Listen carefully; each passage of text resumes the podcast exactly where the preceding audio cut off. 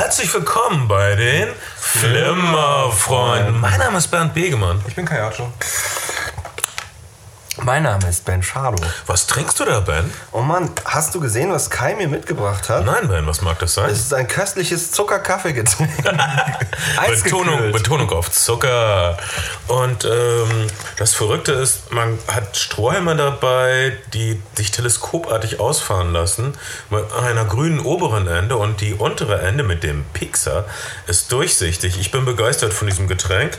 Meins heißt Candy Latte Caramel. Wie heißt euers? Meins heißt Mokka Latte Chocolate, aka. Ach, Mokka Latte, das ist für mich schon zu hart. Meins heißt Seattle Latte und das ist so genau 90er wie ich. du hast doch einen Holzfäller, nein, nicht direkt, aber du hast so eine Art Karohemd an und Seattle Latte. Ich meine, Grunge und diese ganze Latte Macchiato Kultur ist irgendwie so, ist das nicht ein Widerspruch? Ich meine, stell dir Kurt Cobain in einem Latte Macchiato Stopp vor.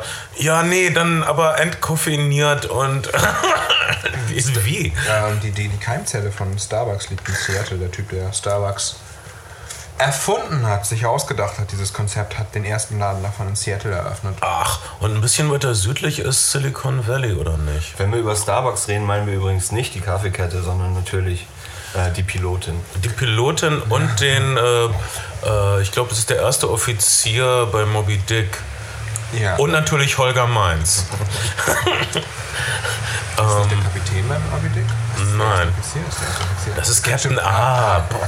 Starbucks Captain. Ja, erster Offizier, erster Offizier Ja, genau. Wir meinen, wir meinen äh, Melville wir meinen, was, was, übrigens interessant ist und was die äh, äh, geschichtliche Rezeption der, der, des deutschen Terrorismus äh, immer wieder vernachlässigt hat, ist, dass die äh, RAF-Terroristen sich nach Charakteren von Moby Dick benannt haben, was ja, wir wissen, dass die Jagd nach Moby Dick zum Untergang verurteilt ist. Also, äh, dass von Anfang an so eine Todessehnsucht, Todestrieb, äh, Fatalismus mit im Spiel war, was ähm, wirklich nicht angemessen ist für Leute, die das Volk befreien wollen, finde ich. Aber man kann mit Sicherheit sagen, hätte Holger Mainz diesen Kaffee damals äh, intravenös bekommen, er wäre wahrscheinlich nicht verhungert. Ähm, immer alles, was ich sage, was so gerade so an der Grenze ist, das machst du dann so richtig schlimm. Kai, deshalb bin ich manchmal nicht froh, äh, dass du noch was sagst. Aber viele Leute sind nicht froh, dass ich mich überhaupt äußere. Du hast viel mehr Fans inzwischen als ich, das, wenn ich mir die Talkbeds so angucke. Das, das stimmt nicht. Leute finden mich unerträglich, so. wie ein Fingernagel auf Glas. Okay, das ist mein Geräusch. Was ist dein Geräusch, Ben? Ja, ich, äh, Fingernagel ist schon schlimm. Und zwar, wenn ich, wenn ich nur ein, wenn ich meine eigenen Fingernägel sehe, ja. dann wird mir schon scheiße. Einfach, weil dieses Bild aus diesem scheiß Zombie-Film ja. immer wieder zurückkommt. In welchem Zombie-Film war das nochmal? Das war uh, Land of the Dead von Romero. Ah, wo, genau. der mit, ah. wo, wo, wo der mit seinen Fingernägeln den Tanklaster runtergeratscht ist. Ne? Ja, das macht dich ganz kirre. Das ist so furchtbar. Was ist dein schlimmstes, furchtbares Mistgeräusch der Welt überhaupt, Kai? Quietschende Kreide auf Tafel.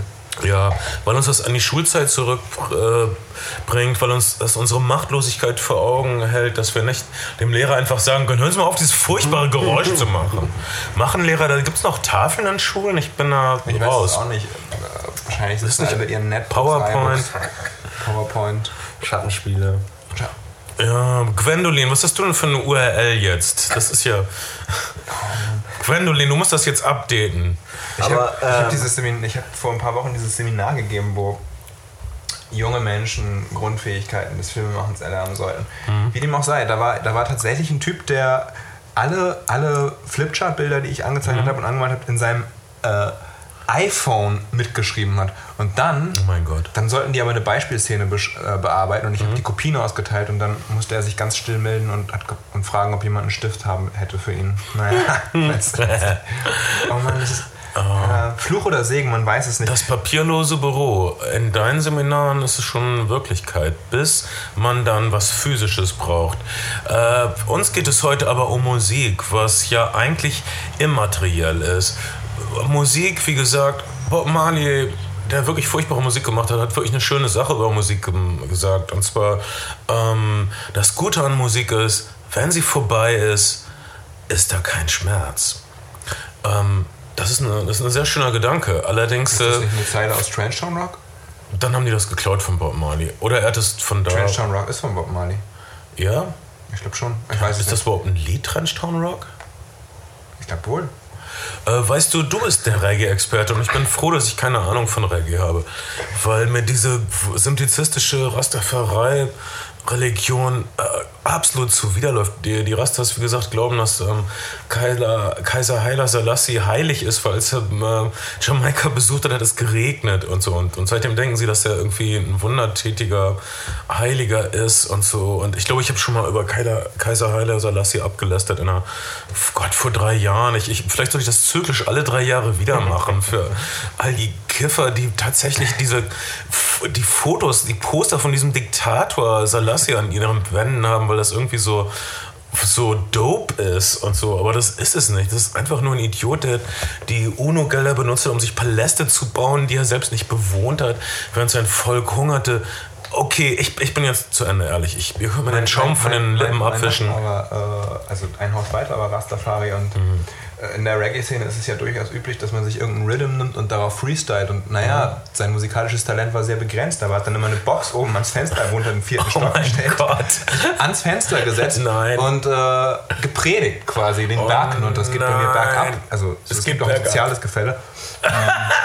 du bist oben auf dem Berg und ist, du bist, bist, ganz oben in deinem Ghetto. Ja, du bist, bist der Slumlord. Ja, aber es ist halt schon eine hohe Junkie- und Alkoholiker- Quote da und die äh, nimmt man, man, man ist der King, wenn aber, man nicht benutzt. Der hat dann echt Rhythms, Rhythms gehört den ganzen, Zeit, den ganzen Tag mhm. und hat dann äh, darüber gefreestylt und sich irgendwann auch noch eine Trompete geholt, die er auch oh, nicht spielen konnte. Ja, ja, echt hart. Was denn dann, noch? Naja, das, also der musste dann da raus irgendwann und der ja. hat auch gleichzeitig noch einen Job im örtlichen Fitnesscenter gehabt mit Gleitzeit, was dazu, was dazu, was dazu geführt hat, dass immer mittags, wenn es voll war oder am frühen Nachmittag, er irgendwie aufgestanden ist, zur Arbeit gekommen ist und erstmal die Duschen gesperrt hat, sodass alle Sportstudenten eine halbe Stunde warten mussten, dass er die Duschen geputzt hat. Wow. So ist das. Josh heißt der gute Mann. Okay, Josh wird das ja nicht hören, deshalb können wir uns echt über ihn lustig machen. Ja. Ähm, ich schätze mal, dass das auch nicht seine Bestimmung war, letzten Endes Duschen zu putzen. Ähm, er, er, er, sollte das Wort verbreiten, aber äh, zum Glück äh, haben wir hier keinen Reggae-Film zur. Ich meine, es gibt The Harder They Come, super Film und so, keine Diskussion. Es gibt auch wirklich wundervolle Reggae-Musik, äh, aber. Ähm, äh, darüber müssen wir zum Glück nicht reden. Äh, wir reden heute über Musikfilme. Mein angedachter konzeptueller Titel war äh, Superfilm, naja, Band. Oder, okay. oder miese Band, super Film. Aber die, die Bands sind nicht wirklich mies, aber es sind nicht unbedingt meine Lieblingsbands, um die es geht. Wir reden heute über drei Filme. Über den äh, Film Anvil, Ausrufezeichen The Story of Anvil. Mhm. Über den Film uh, When You Are Strange, heißt er so, von Tony Cecilio, mhm. uh, das wahrscheinlich Oliver Stone kann sich mal ficken, ultimative Doors Zeitdokument bisher, filmisch. Und über den Film. Äh, ich, wenn ich den Titel wüsste, über den neuen Stones-Dokumentarfilm, wie heißt der denn? Äh, äh, Stones in Exile heißt Ja, Stones ah, ja, genau. in Exile. Äh, benannt nach dem ähm, Album, um das es geht. In der Exile on Main Street. Ich weiß nicht, das war eine ziemlich kurze Stones-Dokumentation. Äh, Im Kino lief das nicht, ne? Das, das läuft gerade im Kino. Es läuft, es läuft, es läuft der Stones-Film? Ja. ja der so Doors-Film weiß ich, aber der Stones-Film? Der, Stones-Film mit, äh, der Doors-Film tatsächlich mit einem vernünftigen Bundesstaat. Beim Stones-Film, der ist halt irgendwie, hatte seine Deutschlandpremiere auf dem Filmfest München Ach. und läuft jetzt, glaube ich, mit eine Handvoll so Kopien. Weil, weil, weil der ist, fand ich fast so kurz, also so knapp 70 Minuten ist der mhm. lang. Ne? Der Doors-Film ist ja ordentlich lang, so gut über 90 Minuten. Und äh, der Anvil-Film lief und hatte wirklich gute Besprechungen. Einer der bestbesprochenen Filme 2009. Ja. Äh, wie wär's, wenn wir, äh, mh, naja, äh, mh, historisch vorgehen. Die älteste Gruppe zuerst. Das heißt, das wären die Doors in diesem Fall. Es ist nicht die älteste Gruppe, aber der Film setzt früher an. Der Stones-Film spielt so in den 70ern, genau. frühen 70ern. Der Doors-Film ist vorbei, wenn die 60er vorbei sind. Obwohl, nee, in den frühen ja. 70ern haben sie auch noch was er gemacht. Erst eigentlich ziemlich dann vorbei, wenn, wenn der Stones-Film anfängt. Ja, genau. Also. Okay, äh, und Anvil war ja gerade erst. Mhm. Fangen wir an mit dem Doors-Film, When, When You're Strange. Du sagst, äh, es ist ein Anti-Oliver Stones Doors-Film? Nein, ich sage, ich sage ähm, man kann von dem Stones, äh, von dem, von dem Doors-Film von Oliver Stone halten, verwirrend, Stone und Door. Ähm, ich lasse darauf ja nichts kommen. Es, es ist es viel, um dann um, um mal kurz zusammenzufassen. Wir haben äh, den Oliver Stone Doors-Film in einem Oliver Stone Komplettcast im Ohrensessel damals noch besprochen. Man kann viel gegen den Film sagen. Leute, die in dem Film dargestellt werden, sind in der Regel nicht zufrieden mit sich. Äh, ich ich finde, trotz all dieser komischen Hin- und Herschiebungen und, und Stoneseleien, äh, Oliver Rhein da drin und, und obwohl es einen nackten Indianer in der Wüste gibt, äh, mag, mag ich den Doors-Film. Er hat ein paar wirklich gute Live-Sequenzen, er hat ein paar, also, er, er, er fasst, zum Beispiel, er bringt es hervorragend auf den Punkt, äh, wie einsam Jim Morrison ist, wenn er performt, was der neue Dokumentarfilm übrigens auch macht. Ja. Äh, und naja, und er hat eine wirklich gute Proberaumsequenz, was ich, wo es immer noch der einzige Musikfilm ist, der überhaupt je eine gute Proberaumsequenz hatte. Ich glaube ja prinzipiell, dass ein Musikfilm, ähm, der so ein bisschen die ganze Geschichte der Band erzählt, nicht funktioniert, wenn er nicht auch ein bisschen Fiktion ist. Ähm, wie zum Beispiel auch der ja. Beach Boys oder der Turtles Film. Ähm, wenn die nicht ein bisschen dramatisch aufgearbeitet werden, dann ist es, glaube ich, scheiße langweilig. Weil Bands langweilig. Bands, Bands, Bands, sitzen meistens im Bus rum. Das ist, was sie äh, quantitativ am meisten machen. Meine, meine Oliver Stone kann sich mal ficken Ansage äh, war auch eher die Ansage, Oliver Stone ist jetzt auf Platz 2 abgerutscht. Ich finde, ich mhm. habe auch nicht wirklich was gegen den, gegen den Doors-Film von Oliver Stone. Der, der, der neue Doors-Film uh, When, When You're Strange uh, ist visuell natürlich toll. Es sind wahnsinnig viele neue Sachen aufgetaucht. Ja. Sie haben auch uh, Sachen aufgetaucht, von denen ich bisher nur gelesen habe. Zum Beispiel ein, so eine Art halbstündiger Spielfilm, den Jim Morrison gedreht hat, als er in den Doors war, wo er sich selbst als Autoanhalter mitnimmt. Das ist so ein bisschen die Klammer für, für diesen Film. Und das Material ist ständig schön, wunderschön restauriert. Das sind auch tolle Bilder. Fantastisch. Und und es ist wirklich spannend. Äh, Man hat, genau, fast jeder hat, glaube ich, in, irgendwann in der Pubertät, Adoleszenz, nein, vielleicht die letzten 15 Jahre nicht mehr, vielleicht sind wir dafür zu alt, aber fast jeder hat, äh, glaube ich, Niemand kommt hier lebend rausgelesen, oder? Ja, ich habe das. Ich habe es auch gelesen. Äh, das, ist, das ist eine bekannte Doors-Biografie oder die bekannteste Doors-Biografie. Äh, meine Einstellung zu den Doors war immer, äh, ich persönlich äh, mache sie für viel Unheil verantwortlich. Sie waren also die Ersten, die so die absolute Morbidität in den Rock reinbrachten. Rock ist eigentlich ein lebendiges Medium. Es geht um Samstagnacht, es geht um Rummachen, es geht um Freude, es geht um Geschwindigkeit. Und dann kommen die Doors und auf einmal ist es alles ein großer Runterkommer. Es ist eine, alles ist eine große metaphysische Gefahr. Wir gehen schwimmen im Meer, vielleicht ertrinken wir. So ist das nun mal, wenn man auf LSD ist. Außerdem möchte ich meinen Vater umbringen und Sex ja. mit meiner Mutter haben. Dieses berühmte Lied, The, The, The End, was äh, jeder, der nie Musik gehört hat, bestimmt aus dem Apocalypse. Film Apocalypse Now kennt, äh, wird hier in diesem Film, wie, wie, fand, wie fandst du diese Sequenz? Sie, äh, äh, Johnny Depp erzählt den Film und er erzählt, wie die Doors das zum ersten Mal in einem Club in Los Angeles gespielt haben. Rausfliegen.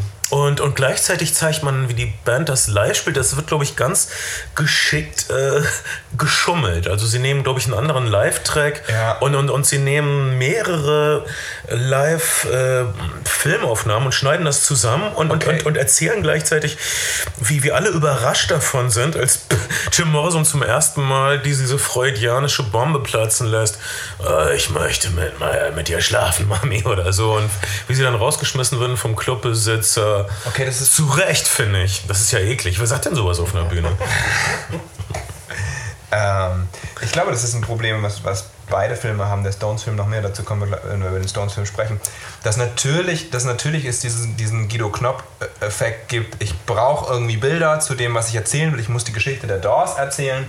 Und nicht überall sind Kameras dabei gewesen, weil mhm. wir das Jahr 1906 X schreiben und 1960 X, was auch immer, wie man das aussprechen würde, ähm, schreiben und, und, und eben nicht überall Kameras zu gehen waren, insbesondere in der Frühzeit der Doors. Und das finde ich schon legitim. Es ist ein bisschen schade, dass das manchmal halt nicht kenntlich gemacht wird und dass man, dass man in der Annahme gelassen wird, das könnte jetzt daherkommen. Das ist so im Raum Ich, ich finde es okay. Es ist im Grunde ein äh, legendenbildenderer Film als der Oliver Stones Spiel, äh, Spielfilm. Aber das, das ist okay, weil die, die Doors sind, ob man sie mag oder nicht, eine wirklich legendäre, wirklich einflussreiche Band. Und zwischendurch, äh, die Konzertaufnahmen sind so schön und wirklich manchmal atemberaubend. Ja. Sind so viel, äh, äh, es sind auch so intensive Schilderungen, unter was für unglaublichen Druck diese Band stand. Äh, und wie tapfer sie sich geschlagen hat im Grunde. Also, dass sie, sie sind in dieser Fernsehshow, sie werden von allen Seiten bedrängt. Nein, sie ändern den Text nicht. Sie singen higher statt better. Äh, nein, sie sind nicht nett, wenn sie praktisch Jim Morrison wird immer umringt von 10, 20 Polizisten und muss seine Sachen singen. Und diese Polizisten sehen so aus, als würden sie ihn am liebsten auf die Schnauze hauen. Das sind wirklich extrem, äh, naja, teite Bedingungen für Musik. Und, und es ist auch erstaunlich, wie, wie, wie sehr man damals noch mit einfach mal den Penis auspacken oder über Tod und freie Liebe singen schockieren konnte. Also welche Relevanz Musik ganz offensichtlich hat und welche kulturelle Wirkung, weil, weil heute, heute, ich weiß nicht, den Leuten sind vielleicht die Zeichen weggenommen worden, aber heute kannst du, kannst du auf der Bühne keine Pose mehr machen. Ich meine, du ziehst dich auch regelmäßig auf der Bühne aus ja. und trotzdem wirst du nicht verhaftet. Ja, ja. Ja, ich weiß nicht, ich weiß nicht, woran es liegt. Wahrscheinlich, weil niemand mehr da ist. Wenn ich dazu komme, mich endlich auszuziehen. Weil ich immer drei Stunden brauche, um eine halbe, ein halbes Glas Wein zu trinken, weil, mich, weil ich das echt nicht so gut vertrage eigentlich. Um, tja, äh, nachdem man diesen Film gesehen hat, glaubt man nicht mehr, dass äh, Jim Morrison in Florida wirklich seinen Penis entblößt hat. Aber es reicht, dass er sagt, er würde es tun und er wird verhaftet und äh, mit, mit der Aussicht, einige Zeit im Gefängnis zu verschwinden. Das ist noch gar nicht so lange her übrigens. Ähm, dieser blöde Stone Temple Pilot Sänger hat äh, Anfang der 90er Oh, Scott seinen äh, Penis ausgepackt und ist dafür verhaftet worden, von der ah. Bühne runter. Ja. Mike Patton, glaube ich, auch unlängst mal. Ja, Mike, Mike, Patton ist super, was ich wusste gar nicht, für was ich den zuerst verhaften sollte. Dieser Stone Temple Pilots sollten sie echt dafür verhaften, dass egal wo er singt, bei den Stone Temple Pilots oder bei Velvet Revolver, immer macht er diese bescheuerte Jesus-Pose. Ja. Ich könnte so einen Arsch treten. Wieso, wieso, wieso stirbt der Typ nicht? Jesus ist schließlich auch von uns gegangen. Wieso nicht der Stone Temple Pilots Sänger? Alter, wie kann man eine Jesus-Pose immer noch machen auf der Bühne? Das war schon furchtbar, als das Bono in den 80ern gemacht hat. Das ist einfach das Schlimmste. Finde ich. Also, ja, oder? Oder? Man, also man kann einiges sagen über Jim Morrison. Er hat äh, eine Menge also vielleicht das Problem mit Jim Morrison, zu, zu, als, äh, als die Doors eine schlimme Phase hatten, war Jim Morrison so verliebt in seine eigene Stimme, dass er, also seine Bandmitglieder, das, das kommt jetzt nicht vor in diesem Spiel, haben sich wirklich über ihn lustig gemacht. Immer so, oh, Gottes, Gott hat gesprochen wieder.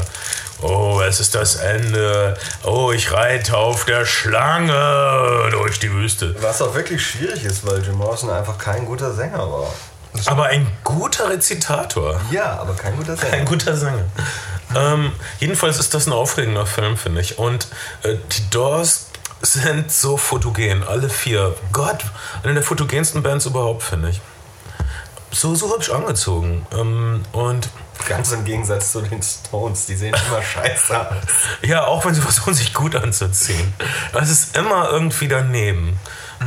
Ich bin wirklich Verzeihung, ich habe noch Brownie zwischen den Zähnen. Mhm. Leute lieben es, wenn wir essen im Podcast. Ist das auch einige tun das. Einige. Es ist Sommer, wir müssen Kekse essen, sonst. Äh, ach so, nee, wir müssen was trinken, weil wir sonst flüssig. Egal. Egal. Ähm, also zu, aber, zu, zu, aber, zu zum Doors-Film, glaube ich, sind wir, können wir abschließend sagen, äh, absolute Schauempfehlung. Wenn ihr ja. könnt, schaut es im Kino mit einer guten Soundanlage. Wirklich, also Bilder, von denen man einfach nicht gerechnet hätte und die einem so eine Intimität vermitteln. Ich finde, mein, mein Lieb, meine Lieblingssituation ist, glaube ich, die bei der Jim Morrison vom Doors-Konzert. Es ist in New York. The Who eröffnen für, für ja. die Doors. Oder die Irgendwo, Doors für die Who. Nee, andersrum. The andersrum? The okay. Who auf ihrer ersten US-Tour mhm. eröffnen für die Doors äh, vor der Vorgruppe zu Fans geht und sich so ein, so ein Fanbook der, von The Who für einen Dollar kauft ja. und zwischen diesen Leuten steht. Das ist so, das sind so. Das ist super. Oder auch später hat man äh, sehr interessante Studiosituation, wo sie äh, so rumsitzen und völlig konsterniert aussehen. Wir müssen jetzt eine Platte aufnehmen, ach du Scheiße. Und äh, was, was denn? Was nehmen wir denn auf und so? Das ist echt, das ist irgendwie spannend. Irgendwie denkst du, hey, ich hoffe, die kriegen es irgendwie hin.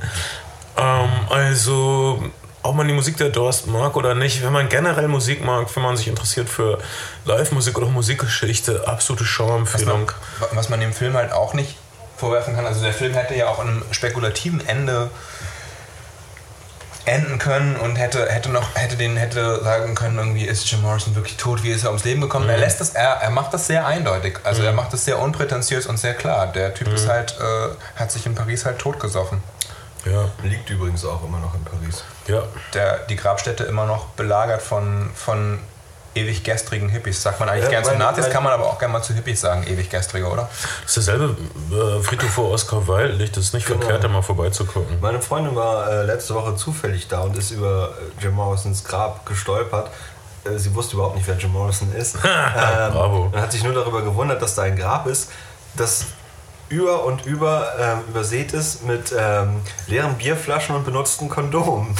Wow, wahrscheinlich ist das irgendwie so, so eine rituelle Sache. Äh, okay, das erste Mal, wo wir Liebe machen, muss es auf Jim Morrisons Grab sein. Mit okay. Kondom. Mit, mit Kondom. Hallo? Wo ist euer Exzess, ihr Schluffis? Aber naja, das mit ist, Kondom und Leid. Das ist meine Theorie. Die dort stehen für den großen, bedeutungsvollen Todesfick. Deshalb lehne ich ihre Musik ab, aber ich liebe die Band jetzt mehr. Und äh, Show-Empfehlung. Ähm, äh, was haben wir? Okay, die Stones wiederum sind natürlich eine ganz andere Brut von Band. Äh, an, an, an, Weniger Todessehnsucht, aber mehr Steuerflucht. Äh, äh, die Stones äh, sind, naja, eine Band von BWL-Studenten, die unbedingt Blues singen wollten. Äh, was okay ist, schätze ich. Warum? Jeder darf alles machen, finde ich. Apropos BWL-Studenten. Wir haben jetzt schon mehrfach gefragt worden, an, an wen man Muster schicken könnte. Wir haben ähm, und, oder an wen man Kram schicken könnte. Wenn ihr im Impressum schaut, auf der, auf der Filmerfreunde-Seite findet ihr die Nova Graphics Agenturadresse. Ähm, schickt es einfach an Nova Graphics CO Flimmerfreunde, es landet dann irgendwann bei uns. Wenn ihr es schneller machen wollt, schickt es an Bernd Begemann, CO Tapete Records, Staltfiete 10 und dann kommt eine Postleitzahl, die ich jetzt habe. Ähm, das weiß ich. Äh, 22761 Hamburg. Bernd Begemann CO, Tapete Records, Stahltwiete 10, 22761 Hamburg. Ähm, das ist eine ganz tolle Postadresse, wo ich auch Sachen kriege. Vielleicht noch, aber Nova Graphics ist auch gut. Was ihr Und wenn ihr, wenn ihr wollt, dass es gar nicht ankommt, schickt es an, Xavier, schickt es an Xavier Naidu, Mannheim, äh, äh, Kiffhausen, weiß ich nicht. ähm, also gut, äh, die Stones turbulente Band, einer äh, der besten Live-Acts, äh, weißen Live-Acts. 2010. Man, man damals, äh, wenn man, wenn man äh, diesen anderen, äh, einen der berühmtesten Konzertfilme aller Zeiten ist, glaube ich, The Tammy Show über eine Popmusikshow in den 60ern, ja. die in Los Angeles stattfand, mit den Stones, aber da, dann kommt James, James Brown spielt vor ihnen und James Brown zu der Zeit war Gott und Satan gleichzeitig irgendwie. Er war einfach der beste Performer jemals. Und, und, und die Stones kommen nach ihm und sehen natürlich ein bisschen blass aus. Äh, die Stones sind immer noch sehr gut, aber gegen James Brown zu der Zeit konnte absolut niemand anstinken. Äh, und, und von den Beatbands hatten sie wirklich eine der besten Live-Shows. Äh, jetzt stirbt, glaube ich. Es gibt eine der, eine der besten Musikdokumentationen überhaupt, auf deren Titel ich gerade nicht komme. Welchen denn? Äh, Stones Dokumentation, äh, Hells Angels, Alter Mount. Äh, Gimme Shelter. Gimme Shelter. Gimme Shelter ist, also es gibt, die Stones sind eigentlich wirklich, ich glaube, das ist die best abgecovertste Dokumentation, also dokumentationsmäßig best abgecovertste Band, die es gibt. Es gibt so viele Live-Mitschnitte, äh, Dokus über die Stones, wie über, glaube ich, keine andere Band, was auch daran liegt, dass es eine Band von BWL-Studenten ist. Ja, Mick Jagger ist so clever. Also ich, ich schätze Mick Jagger immer als, als Denker und als Philosoph. Er sagt so lustige Sachen. Zum Beispiel er hat die beste Sache über Rock'n'Roll jemals gesagt, nämlich das wundervolle Zitat: Rock'n'Roll ist eine Musik wie jeder andere auch, bloß dass sie interfamiliäre Spannungen fördert. So clever. Ich, ich, ich mag Mick Jagger. Ähm, also dafür. Ähm, als Sänger finde ich ihn echt ein bisschen eintönig. Als Performer geht mir, ah, ich bin so ein geiler kleiner Stricher, der total auf dem Schlauch steht. Dieses Gehabe fand ich immer schon eklig. Also, ich bin einfach kein Stones-Fan, glaube ich. Äh, jedenfalls nicht seitdem Brian Jones gestorben ist. Nachdem Brian Jones stirbt, einer ihrer kreativsten Mitglieder, der aber nie wirklich Songs geschrieben hat, hören die Stones auf, äh, Musikinstrumente wie Blockflöten zu benutzen, sondern wollen eine Blues-Boogie-Rock-Band sein und sind es dann auch bis heute. Bis sie in den 80ern versuchen sie mal Disco, Funk oder so alles geschenkt. Ich meine, wer mag die Stones in den 90ern oder so? Ehrlich. Wer kauft sich, okay, Millionen von Leute, aber naja. Ben, wie schätzt du das ein? Ähm, Brian Jones war, glaube ich, wirklich nicht so kreativ, wie man allgemein annimmt. Er war einfach ein extrem guter Sammler an Ideen. Hat viel Musik gehört und hat sich das Beste rausgepickt und dann selber verbracht. Aber, aber kaum ist Brian Jones tot, hören sie auf, äh, Spinett zu benutzen, hören sie auf, asiatische Instrumente zu benutzen. Dann ist es nur noch Blues, Boogie, ja, Rock. Weil die anderen keine Sammler sind und keine, keine richtigen Musikliebhaber. Okay. Obwohl, obwohl Keith Richards genau das über sich sagt in dem, in dem, in, dem Dokument. Und das stimmt vielleicht, aber er mag halt nicht so seltsame Instrumente und er mag nicht so. Und die Stones wollten auch keine Rockband sein. Sie haben dann diese psychedelische Platte Satanic Majesty Request gemacht in den späten 60ern, wo alle meinten, oh, wie blöd. Das ist natürlich meine Lieblings-Stones-Platte. Dein, deiner auch, Ben? Ich habe keine Lieblings-Stones-Platte. Okay, das wäre meine oh, wie unglaubwürdig, die Stones spielen Psychedelik. Aber ey, ist es glaubwürdiger, dass BWLer Blues spielen, als dass sie Psychedelik spielen? Ich finde nicht. Jeder darf alles machen. Jedenfalls denken sie, okay, dann, dann spielen wir eben keine interessante Musik, sondern nur noch Blues, Boogie, Rock.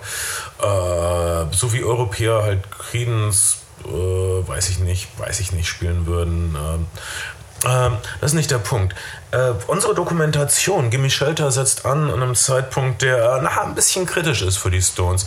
Sie sind äh, praktisch Exilanten. Sie können sich die Steuern in England nicht mehr leisten. Sie können sich die ewigen Drogenverhaftungen nicht mehr leisten. Ja, ihr, ihr Manager Alan Klein ist der größte Wichser der Welt, der auch mitverantwortlich ist für das Ende der Beatles übrigens. Äh, und hat die Beatles auch furchtbar abgezockt, hat die Stones furchtbar abgezockt. Die Stones sind, müssen also jetzt eine Hitplatte machen und müssen sich irgendwie sammeln und dürfen jetzt nicht mehr verhaftet werden. Das geht jetzt nicht mehr. Und stehen mit dem Rücken zur Wand. Und äh, mieten sich in Südfrankreich ein in eine Villa. Und nicht nur sie sind dort, sondern auch eine Menge andere Leute. Familien, Freunde, Kinder, Dealer und noch ein paar Leute, die die Dealer kennen und dann noch ein paar Leute, die die Dealer kennen. Mhm. Sie sind dort, sie nehmen Drogen, sie spielen im Keller und, und schon haben wir das Szenario, im Grunde ist es das Rock-Dekadenz-Szenario schlechthin. Also es ist auch ein mythischer Zeitpunkt für Musik. Also dieses, das ist das, ist das Ultimative an 70er Jahre Rock'n'Roll-Dekadenz, was man so haben kann. Ich glaube, Led Zeppelin auf Tour in den Staaten mit ihrem Jet und äh, Jimmy Page hat einen SM-Koffer mit neunschwänzigen Peitschen dabei. Das ist schon ziemlich dekadent. Aber die Stones in Südfrankreich und, und, und, und, eigene Villa. Eigene Villa. Mick Jagger lädt die gesamte Welt zu seiner Hochzeit an. Sechs- bis siebenjährige einjährige Kinder von Rodis basteln Joints. Das ist schon extrem dekadent. Ähm, und, und trotzdem kommt die vielleicht letzte hörbare Stones-Platte raus, Exeter on Main Street. Für viele ist es ein, jemand wie Jack White von den, von den White Stripes findet das für die beste Platte überhaupt. Ich, Martin Scorsese kommt natürlich auch unvermeidbar zu Wort. Er war natürlich auch da und er hat bestimmt einiges an Pulver mit konsumiert. Ähm, ja, ich finde, ich finde, was mich an der Stones-Doku stört, sie hat irgendwie eine Prämisse. Okay, wir machen jetzt mal die Entstehung dieses legendären Albums, aber irgendwie geht ja nach der Hälfte ein bisschen die Luft aus, habe ich das Gefühl. Sie, sie löst das dann irgendwie auf. Ja, die Platte war dann irgendwann fertig. Wir haben sie in den USA veröffentlicht. Man redet ein bisschen über die Wurzeln, wo die Musik herkommt. Und wir haben unglaublich viel, viel Footage von den Stones in den USA. Wir haben Performance-Footage von den Stones. Wir haben, wir haben ganz, ganz viele Fotos, aber in diesem Haus gab es offensichtlich äußerst selten, wenn überhaupt mal eine vernünftige Kamera. Äh, wir, haben, wir haben vermeintliches Jam-Material, bei dem wir immer nur Hände sehen, in schwarz-weiß gehalten. Wir sehen mal eine, eine, eine, Jack Daniels-Flasche, die reinkommt, aber wir sehen halt nie Gesichter. Das heißt, es sind Reenactment-Sequenzen mit Fotomaterial gemischt mhm. und in keinster Weise kenntlich gemacht. Und ich finde, das, das ist echt, das ist äh, irgendwie das ist Guido fickender Pisser Knopf, der. Nichts immer, warum machst du Guido Knopf immer so schlecht? Der gibt mir vielleicht einen Job bald. Achso, okay, alles klar. Ist, äh, ich soll Goebbels Professor, spielen. Professor, Professor Guido Knopf. ja. Den schwangeren Goebbels. Den schwangeren Goebbels, der Magda, mach das mal mit den Kindern klar. Ich bin gerade schlecht drauf. Das ist, ja, was soll's. Ähm, Goebbels, wie er wirklich war. Goebbels, wie er wirklich war. Magda, ich glaube, das mit dem Krieg ist irgendwie, das beunruhigt mich. Egal. Ich nehme noch mehr Drogen. Ich spiele auf der Seele des Volkes wie auf einer Klaviatur. Magda, ich klinge wie Helmut Karasek jetzt. Ich, ich klinge wie Helmut Karasek, wenn ich Goebbels nachmache, oder? Wirklich? Dachte ich gerade, aber ich höre mich ja selbst nicht wirklich, Mann. Die eigene Stimme ist so verrückt anders in Wirklichkeit. Ähm, also diese Stones-Dokumentation, ja, sie ist ein bisschen kurz. Ich habe das Gefühl, die wichtigsten Leute kommen nicht zu Wort. So viele Leute kommen gar nicht zu Wort, wenn man, sich fragt, man, was ist eigentlich mit dem Typen auf dem Foto? Wieso sagt der nichts? Vielleicht, vielleicht ist er schon tot, keine ich, Ahnung. Äh, sie fängt so ein bisschen, ich finde, sie ist halt wirklich so ein bisschen zusammenklabüstert. Sie fängt damit an, dass Mick Jagger mit äh, Charlie Watts zusammen dieses, dieses Haus wieder besucht. Do you remember? Und so. Also das heißt, wir sind in der Gegenwart. Charlie Watts, der treue Sancho Panza, der treue Vasall, immer dabei. Ja, Mick, ich erinnere mich. Ja, das war schön. Ja, ja. und Mick, ach, ich wollte ja eigentlich nie zurück, aber Mick, so ganz Geschäftsmann, ganz Politiker, der der professionelle Einseifer vor dem Herrn, so irgendwie. Jeder kriegt seine Vollbindung. Wenn er auf der Bühne ist, ey, ich bin der geile Stricher. Wenn er in einer Kabine ist, neben irgendeinem Staatsmann, oh, ich bin der staatsmännische äh, Gentleman des Rock. Und immer so, jeder kriegt seine Vollbedienung bei Mick Jagger. Wieso nicht? Aber ja, äh, ähm, auf jeden Fall wird, wird dieses, dieses Gegenwartsszenario kaum wieder aufgenommen. Wir sehen ganz, ganz kurz nochmal zwischendurch Keith Richards Kopf in der Interviewsituation, aber ansonsten bekommen wir einen Bilderteppich über, über diese über diese Interviewstimmen, die das, die das kommentieren. Und ähm, man, man, man, man, kriegt doch ein bisschen wenig äh, raus, wie das eigentlich gemacht wurde. Mick Jagger erklärt einmal, ja, ich habe halt viel, ich finde halt Country gut, ich finde halt Blues gut, ich finde Folk gut und das ist da alles so ein bisschen mit drauf. Ja, toll. Alles ich glaube, äh, ein Problem, oder es klingt so, als wäre ein Problem gewesen, dass die Dokumentation eigentlich was anderes erzählen wollte, als in Wirklichkeit da war. Denn mhm. das Album ist ja auch nicht wirklich in dieser Villa entstanden. Die haben da ein bisschen äh, ein paar Sachen aufgenommen, ah, aber sind in die USA gegangen. Genau, und das ist halt ähm, woanders komplett fertig gemacht. Ähm, mhm. Und die meisten Sachen sind halt nachträglich nochmal aufgenommen und mhm. nachträglich nochmal komplett ersetzt was, worden. Was in dem Film, da ist der Film dann halt schon fast zu Ende. Das also sagt er gar nicht. Wir bekommen diese, Sie sagen einmal auch, wir, haben, wir, haben, wir haben uns in den USA gemischt, aber jetzt mit dieser Info von Ben hält das nicht stand. Es soll also auch wieder eine Legende gewoben werden, was okay ist für Musikdokumentationen.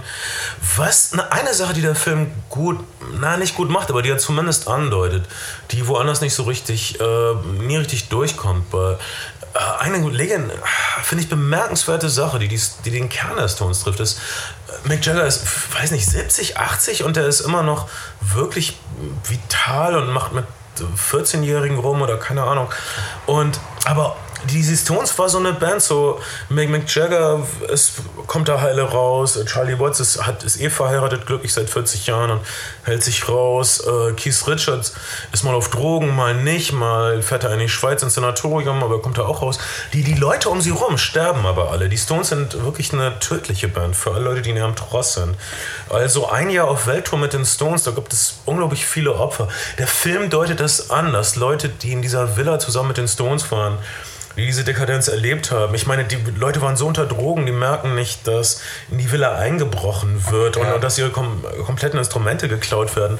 Äh, und, und das, es wird also angehört, dass viele Leute, mit, die mit ihnen in dieser Villa waren, äh, dass die jetzt entweder tot sind oder dass es denen überhaupt nicht gut geht. Ja, das ist, das, ich finde, man, man hat, bekommt so einen Moment von, von, von Sehnsucht und nach Rock'n'Roll Lifestyle, wenn da, wenn da dieser Typ erzählt, ich glaube, das ist ein, ist ein Saxophonist, der eingeflogen ja. wird, aus England, der sagt, äh, naja, da, ich bin angerufen worden, kannst, kannst du dir vorstellen, irgendwie auf der neuen Stones-Platte zu spielen? habe ich gesagt, auf jeden Fall.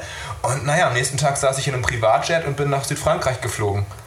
Wo man, wo man sich halt denkt, Wahnsinn, was für, eine, was für eine Dekadenz, was für eine Verschwendung damals.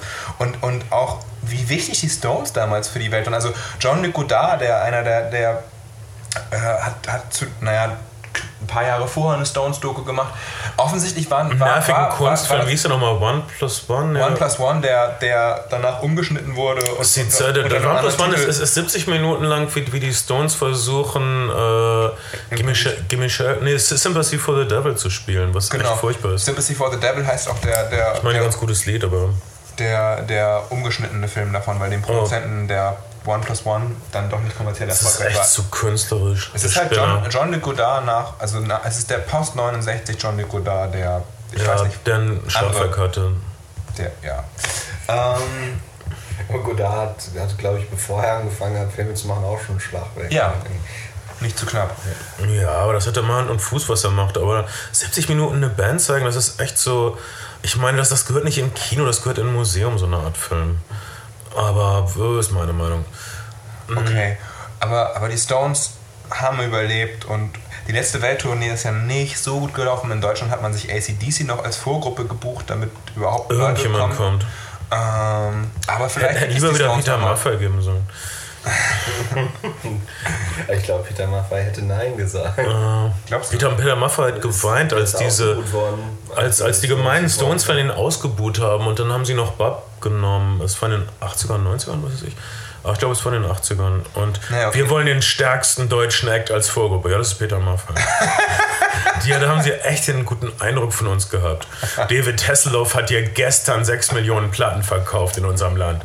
Ah, okay, jetzt, jetzt können wir euch einschätzen. okay, es ist Peter Maffay und seine Tabaluga-Show. Alter, ich, Alter, das leuchtende fucking Schweigen. Ich möchte nicht, dass Peter Maffay der spirituelle Erzieher meines Kindes wird.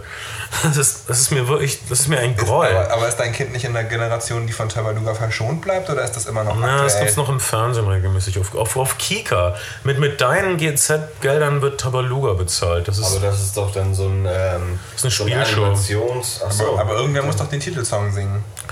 Ach, ich, ich, ich achte mal darauf, dass sie das nicht guckt. Tut mir leid. Ich, ich habe kein Problem damit, dass ich von diesem äh, perversen Janosch erzogen wird. Das ist okay, aber von Peter Maffay, ne. Ich meine, Peter, Janosch habe ich das Gefühl, er ist ja. immer so ein bisschen pervers. Es ist immer ganz lieb, aber ich, ich, ich kenne auch die Erwachsenenromane, die Janosch ja, geschrieben hat.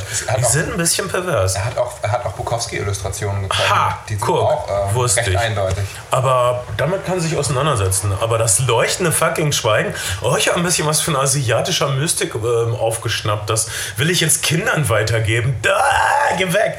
Das ist echt, okay dieser, dieser Stones-Film, äh, wenn man sich für die Zeit interessiert, wenn man Stones-Fan ist, sollte man natürlich gucken. Ich finde, der Film ist ein bisschen kurz. Wie du schon meinst, das Filmmaterial ist vielleicht nicht ganz da. Und naja, die Fakten sind auch nicht so ganz da. Man, fra man fragt sich auch, warum, warum äh, dieser My Sex is on Fire ähm, äh, Kings Sänger, of Leon? Kings of Leon Sänger da, ja. da reinrutscht. Was, was macht er da? Ja, also, der, der Kings of Leon Sänger sagt, dass er das Album ganz toll findet. ähm, ja, okay. ich kenne auch ein paar Leute, die das Album gut finden. Die waren nicht in dem Film. man, fragt, man fragt sich halt, mit welcher Rechtfertigung das Personal zusammengekastet wird. Man hat, man hat so das Gefühl, okay, äh, wir, wir, der Kings of Leon sind gerade auf Platz 1 der Chart. Ruft doch mal an, ob er, ob er Exile on Main Street kennt und ob er dazu kurz was sagen kann. Ja.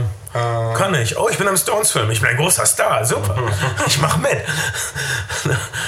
ja, gut. Also halbe Empfehlung von uns für ähm, Stones in Exile. Ähm, was uns zum letzten Film des Abends kommen lässt, Anvil, Ausrufezeichen, Story of Anvil.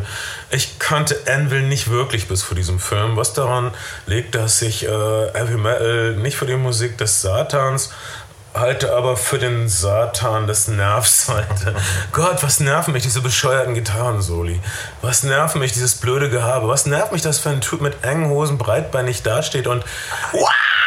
Singt? Das ist das Schlimmste. Äh, ich muss sagen, äh, gestern hm? war ich für ungefähr eine halbe Stunde extrem unterhalten von drei Metal-Fans. Sag mal. Ähm, das war, als wir am Badesee waren. Mhm. Ähm, da kamen so drei vielleicht 19-jährige Jungs an mhm. mit äh, langen, sehr gepflegten Haaren mhm. und Metal-T-Shirts, die dann äh, baden gegangen sind und so ganz brav im Wasser sich gegenseitig nass gespritzt haben. Wirklich viel netter und viel lieber Metal, zueinander Metal, waren als, äh, ja. als diese ganzen prolligen 14-Jährigen. Metal-Typen Metal sind die nettesten Menschen auf der Welt, weil sie es rauslassen können. Ich habe ein einziges Mal in meinem Leben mit einer Metal-Band ein Video gedreht und die waren so ähm, Super hey, schnuffig. Na, und irgendwie, ah, das ist aber der Danke und soll das so und so. Und dann hast du das Playback angestellt und du musstest denen null Anweisungen geben, weil die natürlich sofort angefangen haben, in diese Posen zu rutschen und, und zu mhm. bangen und ein gemeines Gesicht zu machen. Ja. Ähm, Metal-Leute, Metal alles extrem nette und entspannte Typen. Trinken gerne, aber extrem nette und entspannte Typen. Kann man nichts gegen sagen. Ich würde die alle heiraten, wenn ich diese Musik nicht hören müsste. Also, Metal ist die doofe Musik. Tut mir leid, ich, ich, Metal, äh, Anvil kam in einer Zeit raus, als Metal, äh, wieder Gesicht bekam international. Auf einmal war so Slayer der heiße Scheiß. Kurt, Kurt Cobain war ein Slayer-Fan und äh, all die Musikkritiker, die vorher Metal scheiße fanden, fanden Metal auf einmal wieder gut. Oh, Slayer, was für kunstvolle Gitarrenarbeit, Wix, Wix, Wix. Oh, mm, wow, Metallica, das ist ja richtig schnell gespielt. Wow, das ist ja ein Taktwechsel hinten nach drei Minuten. Uh, und also, es ist Jungsmusik größtenteils. Also, und männliche ältere Kritiker konnten sich, konnten sich da gut einen drauf runterholen. Envil kam in diese Zeit rein und dann, dann gibt es wohl angeblich die großen vier und Envil waren so die viereinhalbten und kamen nicht ganz mit rein. Äh, Slayer, Megadeth, äh, Metallica und noch irgendjemand, mir egal. Ich weiß es wirklich. Vielleicht sind es nur die großen drei. Ich war mal auf einem Workshop mit dem Slayer-Drummer. Gehört nicht dazu. Anthrax gehört wahrscheinlich dazu ähm, auf dem Workshop mit, mit dem Slayer-Drummer, als, als eine Musikmesse in Köln war. Der war völlig. Also er war wohl jetzt wieder clean, aber er hatte offensichtlich Drogenprobleme gehabt und war einfach glücklich, dass da junge Leute waren, dass er einen Job hatte. Und die haben ihm dann so, ja, which snare drum did you use for Rain and Blood? War, dann leuchtet er so auf, dass jemand die Platte kannte und dass ihn das jemand fragt und der, der war, war, so ja, froh. Der war ja mal, der war ja auch eine Zeit lang mal, wollte der von Slayer nichts mehr wissen mhm. und, und wollte, ist halt auch mit Mike Patton, wir hatten es schon mal unterwegs gegeben, der spielt ja Schlagzeug bei Phantomas und hat halt gesagt, ich mache jetzt halt nur noch Kunst und kein, kein Slayer mehr. Ja, schön doof. Neues Getrümmer. Ähm, aber wie auch immer, ich glaube, es ist ein sehr, sehr guter, handwerklich sehr, sehr guter Schlagzeuger. Ich, also, was ich mitgerichtet habe, ist, dass der Slayer-Schlagzeuger der respektiertesten Schlagzeuger überhaupt, oder? Ja. Ähm, durch, also es ist auch wirklich unglaublich, was das physisch, meine Güte. Ähm, äh, es geht nicht so viel um Musik. Es geht aber um Liebe zur Musik und wie sie einen äh, zeichnen kann. Äh, dieser Anvil-Film fängt an mitten im Winter. Der Anvil-Sänger und Bassist fährt ähm, Mahlzeiten aus für Schulen. Äh, er heißt Lips und ist, wie du schon, der liebste Mensch überhaupt, obwohl ich glaube, Anvil-Songs sind nochmal eine Ecke gesichtsloser und öder als andere Metal-Songs, nach meinem Empfinden. Ich, wie gesagt, ich habe erst nur gehört, was da im Film ist und so. Und Gott, ist das öde. Aber er liebt diese Musik und er spielt sie so gerne. Und ich finde sie eigentlich auch nicht so viel schlechter als Megadeth-Musik. Und äh, Peace sells, who's buying? Peace sells, who's buying? Und, und, und Enfield, Enfield nie Mahlzeiten für irgendwen ausgefahren, sondern maximal noch genau. irgendwie Crack verkauft. Und, ähm. und will singen Metal on Metal und so, das ist doch ein vernünftiges Lied eigentlich. Und äh, es ist alles so ein bisschen, die sind da in ihrem. Und dann auf einmal denkst du, das ist ja der rührendste Film, den ich je gesehen habe. Weil dieser Typ spricht mit leuchtenden Augen davon, wie er auf großen Festivals war in den 80ern, wie es fast geklappt hat. Er ist immer noch mit seinem Kumpel, der Schlagzeug spielt und die kann sich so der Schulzeit. Sie machen so kleine Gigs, wo so 80, 90 Leute kommen und ihre Fans kommen und die Fans lieben sie noch so. Und einer ihrer Fans denkt, oh Mann, ich muss ihnen helfen. Irgendwie Lips muss aufhören, Nahrung, also Mahlzeiten auszufahren. Ich gebe ihm einen Job bei mir im Callcenter. Und die Dokumentation hört nicht hier auf. Wir sehen also Lips, den fast Heavy Metal Gott, wie er versucht, äh, am Telefon Leute zu überreden, irgendeinen Scheiß zu kaufen. Und er kann das nicht. Er ist zu ehrlich. Er kann Leuten keinen Mist aufschwatzen. Und das ist so unglaublich rührend, obwohl sein Fan möchte, dass es seinem Helden gut geht in seinem Callcenter. Aber das geht also nicht. Ähm, die Geschichte entwickelt sich ein bisschen, als es einen Anruf aus Europa gibt. Ein europäisches Mädchen, das kaum Englisch kann, sagt, hey, ich würde euch gerne managen, ich buche euch eine Europatour. Mann, hast du das gehört? Wir machen eine Europatour. okay, und hier wird es richtig spannend und richtig furchtbar und richtig rührend. Unsere Helden äh, gehen auf die schlechtest organisierte Europatour aller Zeiten. Ich sag nur äh, Verstärker per Eisenbahn transportieren. Während gestreikt wird in Frankreich natürlich wieder oder irgendwo. Und, und äh, diese, diese, Frau ist auch nicht, hat auch die ganzen Pläne nicht so richtig im Kopf. Und dann sitzen die also beim, ähm, auf dem, du siehst die also sitzen. Das ist wirklich ein Bild wie aus dem 19. Jahrhundert, so eine Reisegesellschaft, eine Postkutsche zerbrochen ist. Und sie sind da mit ihren äh, Überseekoffern gestrandet. Und es ist so rührend die äh, Veranstalter sind der letzte Scheiß und versuchen die Band in Schnitzeln zu bezahlen oder in Gulaschen. Sie spielen in Ungarn. Ja, wollt ihr nicht Gulasch essen? Geld habe ich keins. Was? Aber wir haben dann und so weiter. Und trotzdem gibt es immer Hoffnung und sie halten es immer irgendwie durch. Und dann, äh, ich möchte nicht so viel verraten, aber es gibt fast ein Happy End und ich kann nur sagen, ihr drückt diesen Leuten die Daumen, auch wenn ihr ihre Musik nicht mögt, so wie ich, mögt ihr diese Leute und ihr, und ihr respektiert ihre Liebe zur Musik und ihr respektiert ihre Verbundenheit. Der Schlagzeuger ist übrigens wirklich ein Künstler, der malt ganz tolle Bilder, die aussehen, die, die aussehen wie Edward Hopper Bilder ohne Menschen.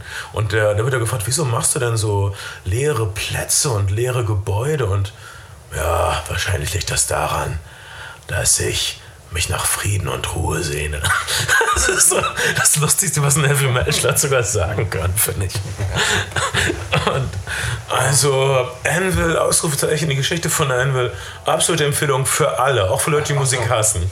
So auch so ein Film, ich den man, also den ich lange nicht mitgeschnitten habe oder wahrscheinlich relativ spät mitgeschnitten habe, einfach weil der, weil der, weil der so viral auch passiert ist. Also Leute, Leute haben dir irgendwie YouTube-Links geschickt mit, mit Clips aus dem Film oder es gibt Interviews auf YouTube und, und, und, und äh, du hörst das von anderen Musikern, die den, also ich bin ja kein Musiker, aber Musiker erzählen dir, dass sie den Film gerade auf Tour gesehen hätten, der wäre ja total super und so. Ähm, und jetzt sind Anvil wieder auf großer Europatour. Also sie waren ja im Knus, sie sind nicht die Superstars, die Metallica nee. sind natürlich. Äh, sie sind nicht mal die Superstars, die Anthrax sind oder so oder, oder Gott, Slayer sind auch solche Idioten. Dieser Sänger von Slayer ist ein rechtsradikaler Idiot, der ein wiedergeborener Christ ist, aber er hat trotzdem seine Albumtitel sind God Hates Us All oder so. Ich habe ein Interview gesehen, da wurde gefragt, ja, du bist doch jetzt wiedergeborener Christ, wieso nennst du dann dein Album God, God Hates Us All und so? Ja, wir dachten, das wäre irgendwie ein ganz witziger Titel irgendwo. und so, ich meine, das ist also voll Spackos. Das ist, der, das ist, der, ist das der Albumtitel mit dem Flugzeug, was in die beiden Twin, in die, in die Towers fliegt? Phil, weißt du, vielleicht. Ich kann nur sagen, äh, weiß nicht, Judas Priest haben ein äh, Doppelkonzept. Album über die Weissagung des Nostradamus gemacht vor drei Jahren. Heavy Metal ist blöd. Du kannst es drehen und wenden, wie du willst. Was okay ist. Blöde Sachen sind okay. Ähm, aber tut bitte nicht so, als wäre das irgendwie so tiefsinnig oder irgendwas. Es ist blöd, ihr verehrt blöde Musik, das ist euer gutes Recht. Tut nicht so, als wäre sie bedeutungsvoll. Okay, Seid ehrlich, Metal soll doch ehrlich sein. Was machen eigentlich Halloween? Vielleicht ist das mal ein Thema für einen Dokumentar. Keeper of the Seven Keys, Alter. Ja, also, Part und two. Wir hatten mal äh, Proberaum neben Halloween ah. in äh, Hammerbrook. Äh, also. Wahnsinn, ich habe gerade für, für ein Video für einen Song namens Hammerbruch gemacht. Nein. Was in zwei Wochen toller Titel ist. Toller Titel, wie heißt die Band? Äh, Matula. Matula. Matula ähm, sind auf Zeitstrafe, Punk und kleines Punk- und Hardcore-Label und sind relativ, man, man würde wohl sagen, Emo. Emo. Ja. Aber nette Jungs. Hm. Wirklich sehr nette Jungs. Und, äh, ich, ich glaube, Emo, Emo finde ich noch schlimmer als Metal. Ja, die leiden halt. Junge leidende Männer sind das schon irgendwie. Ja, ach, hör doch auf, ey. Ihr verschwendet nur jedermanns Zeit, echt. Mach es wie die Eieruhr. Zähl die schönen Stunden nur. Entschuldigung, ich musste irgendwas.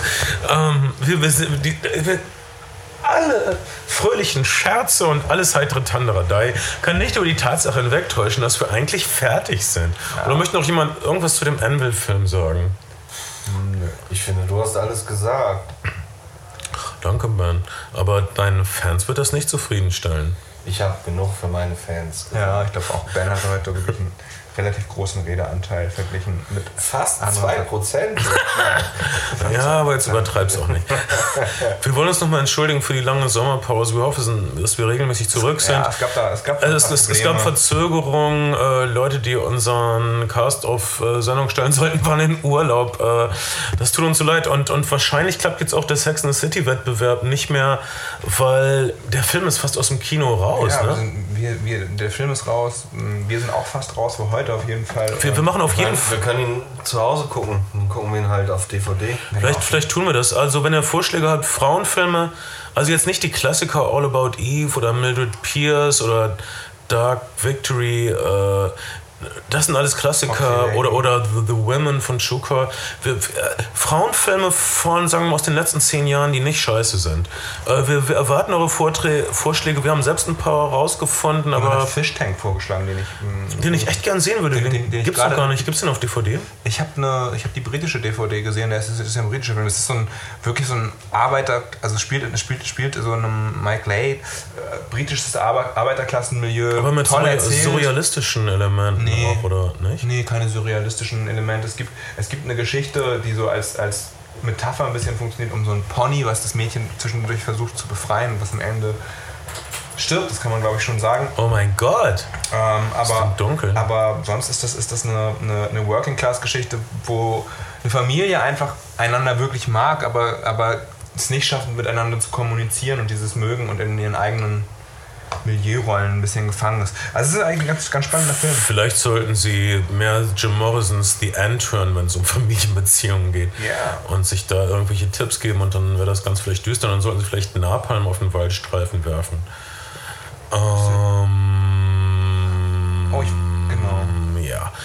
Uh, es ist It's good to be back. Uh, wir lieben es wieder bei euch zu sein und wir versuchen jetzt uh, öfter bei euch zu sein. Und äh, wir versuchen unseren Laden wieder in Schwung zu kriegen. Hört nicht auf, an uns zu glauben. Klickt unsere Links, unterstützt uns, kauft T-Shirts. Äh, seid einfach nett, schlagt uns Frauenfilme vor, die nicht saugen. Äh, spendet eine Million. Spendet eine Million Herzen auf. Werdet unsere Facebook-Freunde, wir haben immer noch so lächerlich wenig Facebook-Freunde. Ich schäme mich echt jedes Mal, wenn ich das anklicke. Ja. Ein paar hundert oder so, das ist echt ein Witz. Ich kenne, weiß ich nicht, Bettler, die mehr Facebook-Freunde haben. Ja. Ähm, äh, gut, äh, ihr Frauen voller Weisheit und Schönheit, an euch wenden wir uns. Wir sind allerdings nicht sauer, wenn äh, gescheite Männer und Jungs und Pubertierende, was weiß ich, zuhören. Äh, alle anderen dürfen dabei sein, aber bitte nervt uns nicht. Mein Name ist Bernd Begemann. Ich bin Kai Otto. Und ich bin Schade. Wir hören uns bald.